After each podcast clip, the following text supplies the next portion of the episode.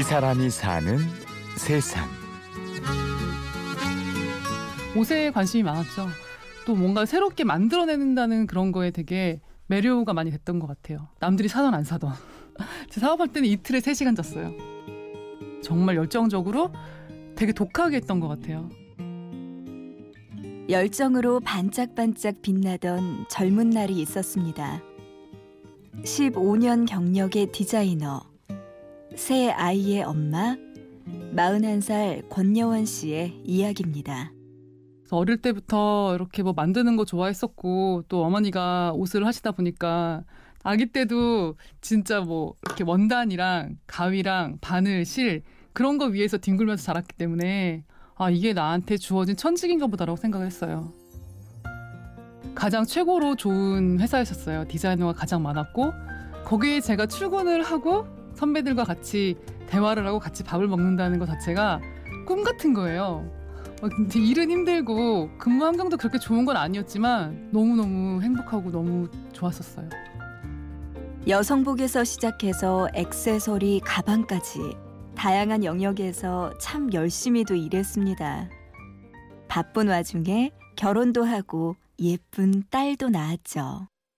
하지만 가장 힘들었던 게 그 아이를 아침에 어린이집에 데려다 주고 최대한 빨리 가야 되는 거예요. 아이를 데리러. 왜냐면 조금 늦게 가면 혼자 있으니까 그게 안 된 거예요. 처음에는 아이 어린이집에 데려다 놓고 회사 가서 되게 많이 울었죠. 화장실 가서 막 내가 지금 이게 뭐 하는 거냐. 근데 100일 지나서 출근을 했잖아요. 그러니까 얘가 7개월 때부터 어린이집을 다녔거든요. 일하는 엄마. 쉽지는 않았지만 꿋꿋이 일했습니다. 그러던 어느 날 그 와중에 이제 음, 둘째를 출산을 하게 됐어요. 근데 일주일 만에 출근을 했는데 분위기가 조금 이상하더라고요. 직원들 전부 다 저를 잘 못 쳐다보더라고요. 되게 차가운 느낌? 뭐 잘못 내가 잘못 있으면 안 되는 곳에 와 있는 느낌이 들더라고요. 어, 그래서 내가 이렇게 일주일 만에 나온 게 너무 독한 행동인가? 나를 되게 독한 사람으로 생각하는 건가? 그랬었죠. 이사님한테 그 얘기를 듣게 됐어요. 어, 이제 그만둬야겠다. 그래서 알겠습니다 하고 나왔는데 되게 허탈했어요. 그리고 처음에는 그냥 받아들여야지 뭐 아유 그냥 뭐 그렇지 뭐 그랬는데 이제 하루 이틀 이렇게 갈수록 많이 힘들더라고요. 출산 예정일까지도 근무를 했었거든요.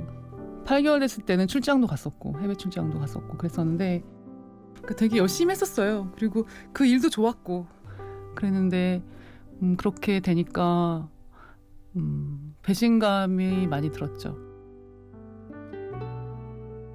하루아침에 일을 잃은 충격은 쉽게 가시지 않았습니다.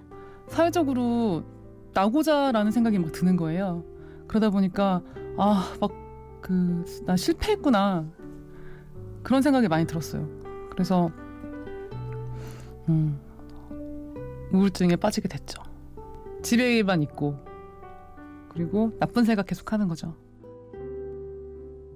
방황 끝에 심리 상담을 받기 시작했다는 려원 씨.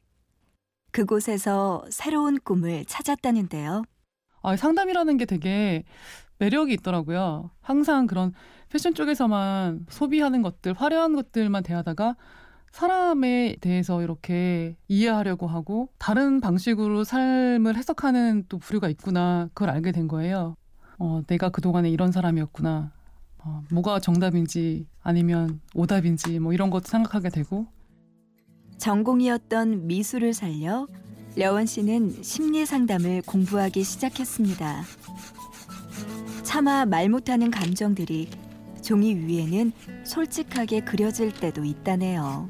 집, 사람, 나무 검사 뭐 이런 게 있는데 뭐 집을 뭐 창문을 없게 그리면 세상과 소통하고 싶지 않아 막뭐 이런 해석이 있고 가족을 그리는데 나만 없다 그런 것들이 어떤 해석의 대상이 되죠.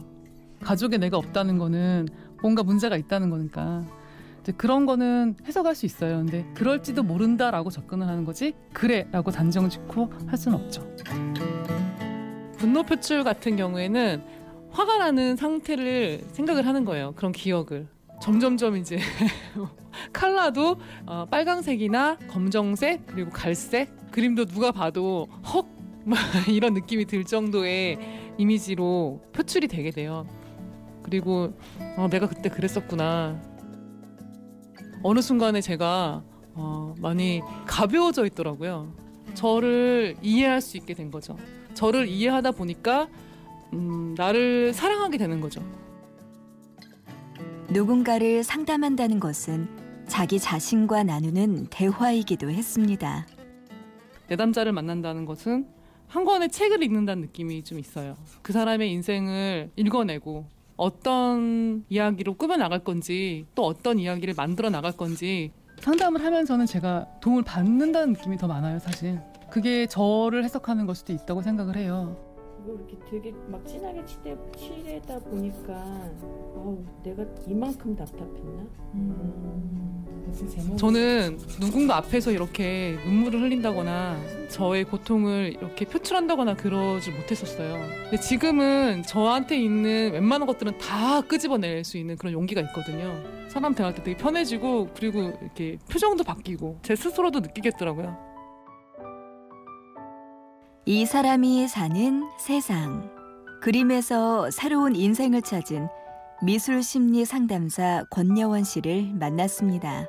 제가 이렇게 말하면 사람들이 참 웃어요. 어, 지금 제 인생의 전성기라고 생각해요.